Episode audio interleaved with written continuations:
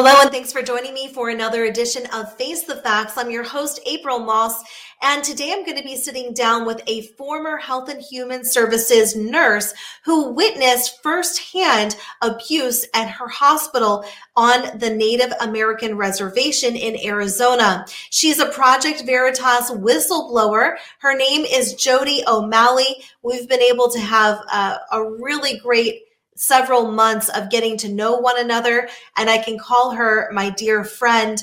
Uh, I'm excited to talk about her latest steps and what's going on with her and her new endeavors now that she is no longer a bedside nurse.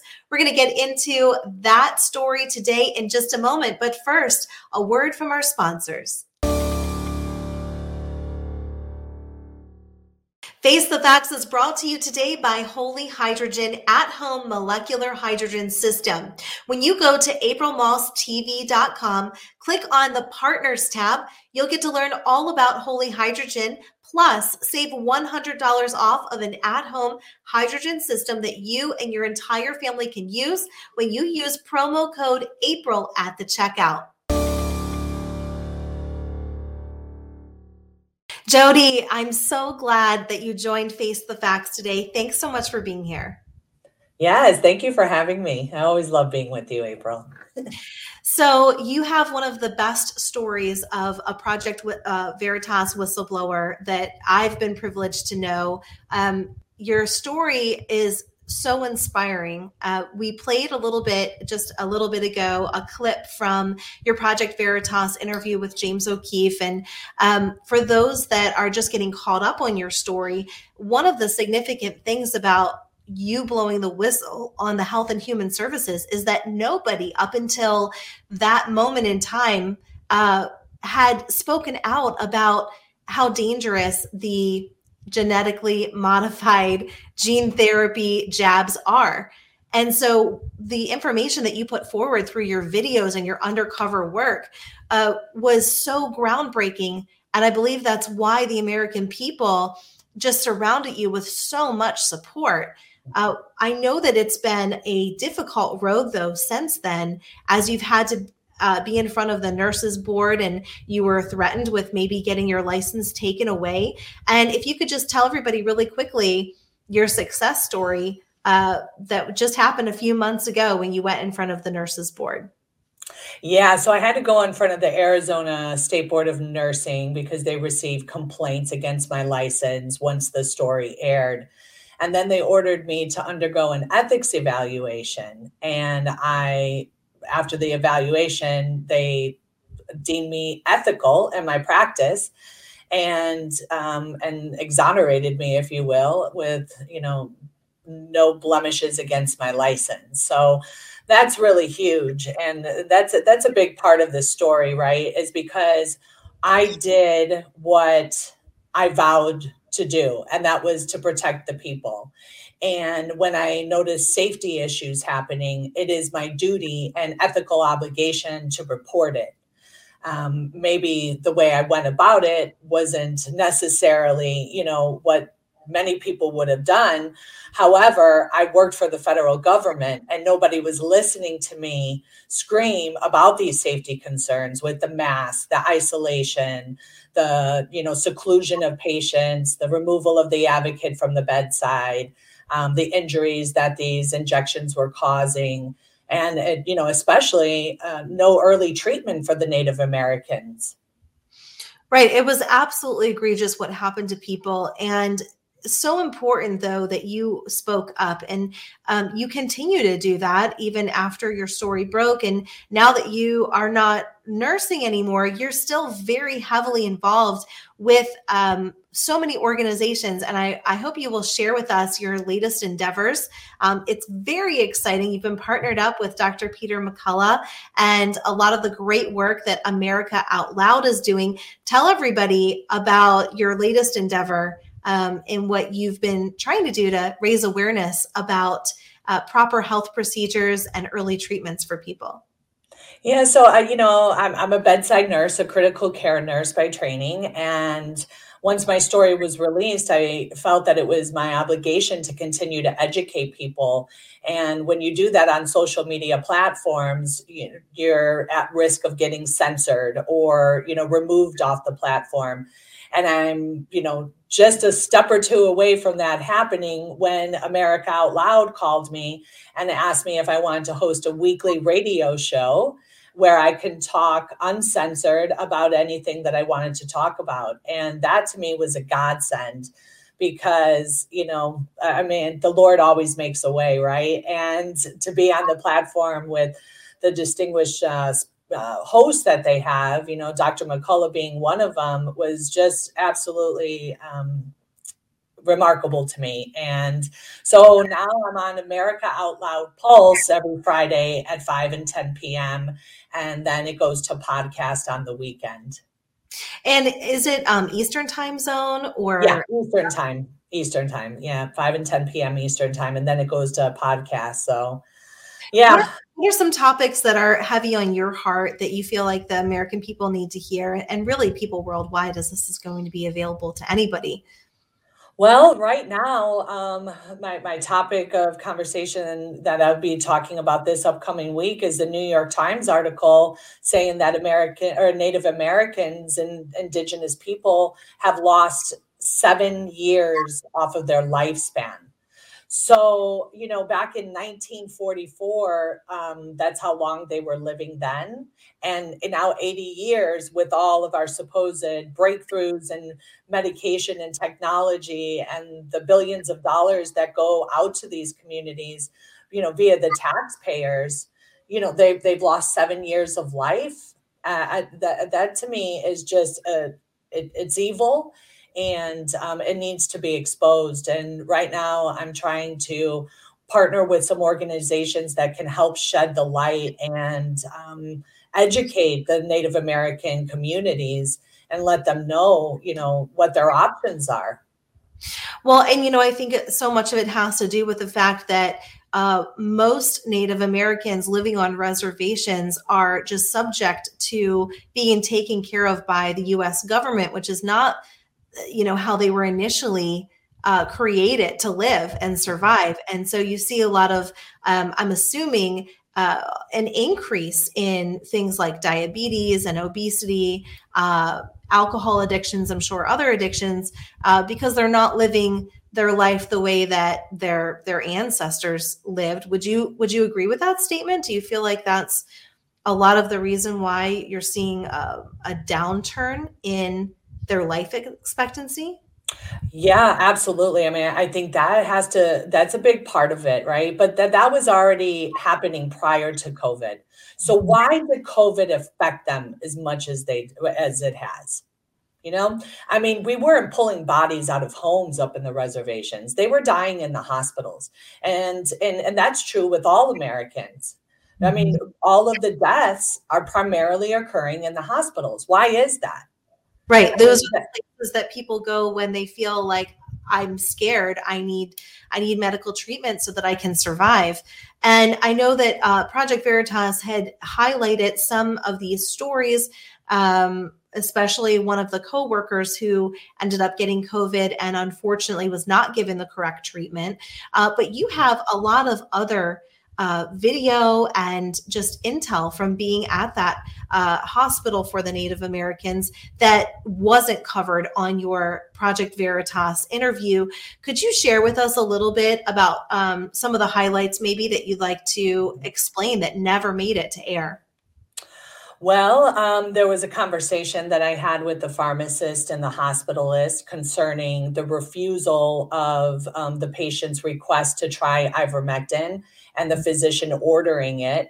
And um, a conversation that took place between the three of us where they laughed um, saying that it's a horse pill. I mean this is the pharmacy supervisor that's saying this is a horse drug I, I mean, it, it, it just is so egregious to me that these people who are supposedly the leaders in the hospital, right, our pharmacy, our, our physicians, and they're making fun of a drug that has a safety profile better than Tylenol that won the Nobel Peace Prize and is proving to to save people's lives. You know, it's like did you not do your research? And well, when I do bring up research to them, you know, they were citing articles that got retracted, you know? And so and so here's the the other piece to this. Just in the last 2 weeks the NIH quietly updated their list of antiviral treatments for COVID-19 to include ivermectin in that listing and so now that the NIH has updated their website, I would assume every single person or family member who uh, was deprived of ivermectin when they asked for it, requested it, should have grounds now for lawsuits against these pharmacies and against the hospital systems who refuse to treat the patients. Well, here's something interesting about that. I found out about that. Um, it was called table, if you type it into Google, table 2E, characteristics of antiviral treatment. That was already on NIH's website, if you can believe it, mm-hmm. right? I mean, they're saying that this ivermectin so they had remdesivir, ivermectin, and a couple other monoclonal antibodies that they had listed, and um, and they're using remdesivir, an experimental medication, instead of ivermectin. So that ivermectin was already on their list. It's been on there for over 18 months. I printed out that article and brought it to the pharmacist and the hospitalist and everybody in my hospital and said, look, we can try it. And they said, no, it's only in clinical trials. And I said, well, you, are rushing remdesivir, which doesn't have a safety profile. I mean, it does, and it would, you know, it's not a good one. But you're not going to try ivermectin, which is safer than Tylenol. Well, not to mention, I believe, and correct me if I'm wrong, but I believe that remdesivir was one of the drugs that Fauci used in the 80s in the Congo, where 50% of the people who were put on it died. I'm not sure about in the 80s, but I know that it was a study in the Ebola trial um, that was released in October, I believe October of 2019, and it was a failed drug in the Ebola trial. Mm-hmm. And and then you're gonna, you know, Fauci's gonna go and use it for, you know, six months later for COVID and, and deny people early treatment protocols. Um, and that is honestly the most scary and sickening thing about everything that happened with COVID is that all of the natural things that we would know would be good for our body, like vitamin D, vitamin C. People had good success rates going on high dosage vitamin C and D during the pandemic. And yet, hospitals stopped giving that as an option at all to patients during that time. That is correct. Um, I I would you know advocate for my patients to be on you know vitamin D, C, zinc, and in some farm or some hospitalists would would write for it, and most of them wouldn't. And they said it, it doesn't matter. It's COVID. And so the only treatment we were giving for COVID was remdesivir, and in increasing the patient's length of hospital stay to an average of one to three weeks and do you think that's because the dosage for remdesivir was like five days? They have to be on it for five days, or um, is that correct? That is correct. Um, when somebody is on remdesivir, they have uh, automatic five day hospital admission with daily monitoring of labs because it's toxic to the kidneys and and the liver and and also too to the heart. I mean we would watch it, heart rate monitors go 20 30 beats below baseline and it was just normal and they normalized it. Well and that's that's the other crazy thing about all of this was the normalization of absolutely everything against what you've been taught as a nurse or as a doctor. So many great doctors have spoken out about this is that no, everything that we're doing right now during this pandemic is not normal. Um, and so, Jodi, I know that this has been something you were so passionate about. Um, it's why you said, I've got to do something. I've got to break the silence on what's happening in my hospital system. You know, now moving forward, I know you miss having the patient's bedside, and I know you were a phenomenal nurse. Uh, what do you think is going to happen now moving forward as so many people have lost their trust in the medical systems, in the industries? Uh, where do you see us moving forward from here? Well, short term, um, you know, I, I, see a lot of tragedies happening in the hospital. I do. Um, you know, we have these student nurses. Remember, they went through um, nursing school during COVID. And so they didn't have a lot of hands on patient experience. Then those nurses graduate. Now they're on the on the floors taking care of us. Well, where are their preceptors? they're the experienced nurses that they're usually with for a minimum of 12 weeks, right? They're not there any longer. So many nurses have left the bedside. And so I feel like it's a free for all in the hospital where administrators um, can come up with their policy and protocols that continue to take precedence over patients. And these baby nurses, you know, will go along with it because you know most of them they don't have the voice and then also too you if you did see something that you thought was wrong you would go to your preceptor or to another nurse who's on the floor and anybody i won't say anybody because it's a little dramatic but a lot of nurses that are still at the hospital you know they're there for a paycheck and and because a lot of them they tell me that they say i'm i'm still here because i need to make money and so that means that they're going along with the, the protocols and they're trying to do the best that they can.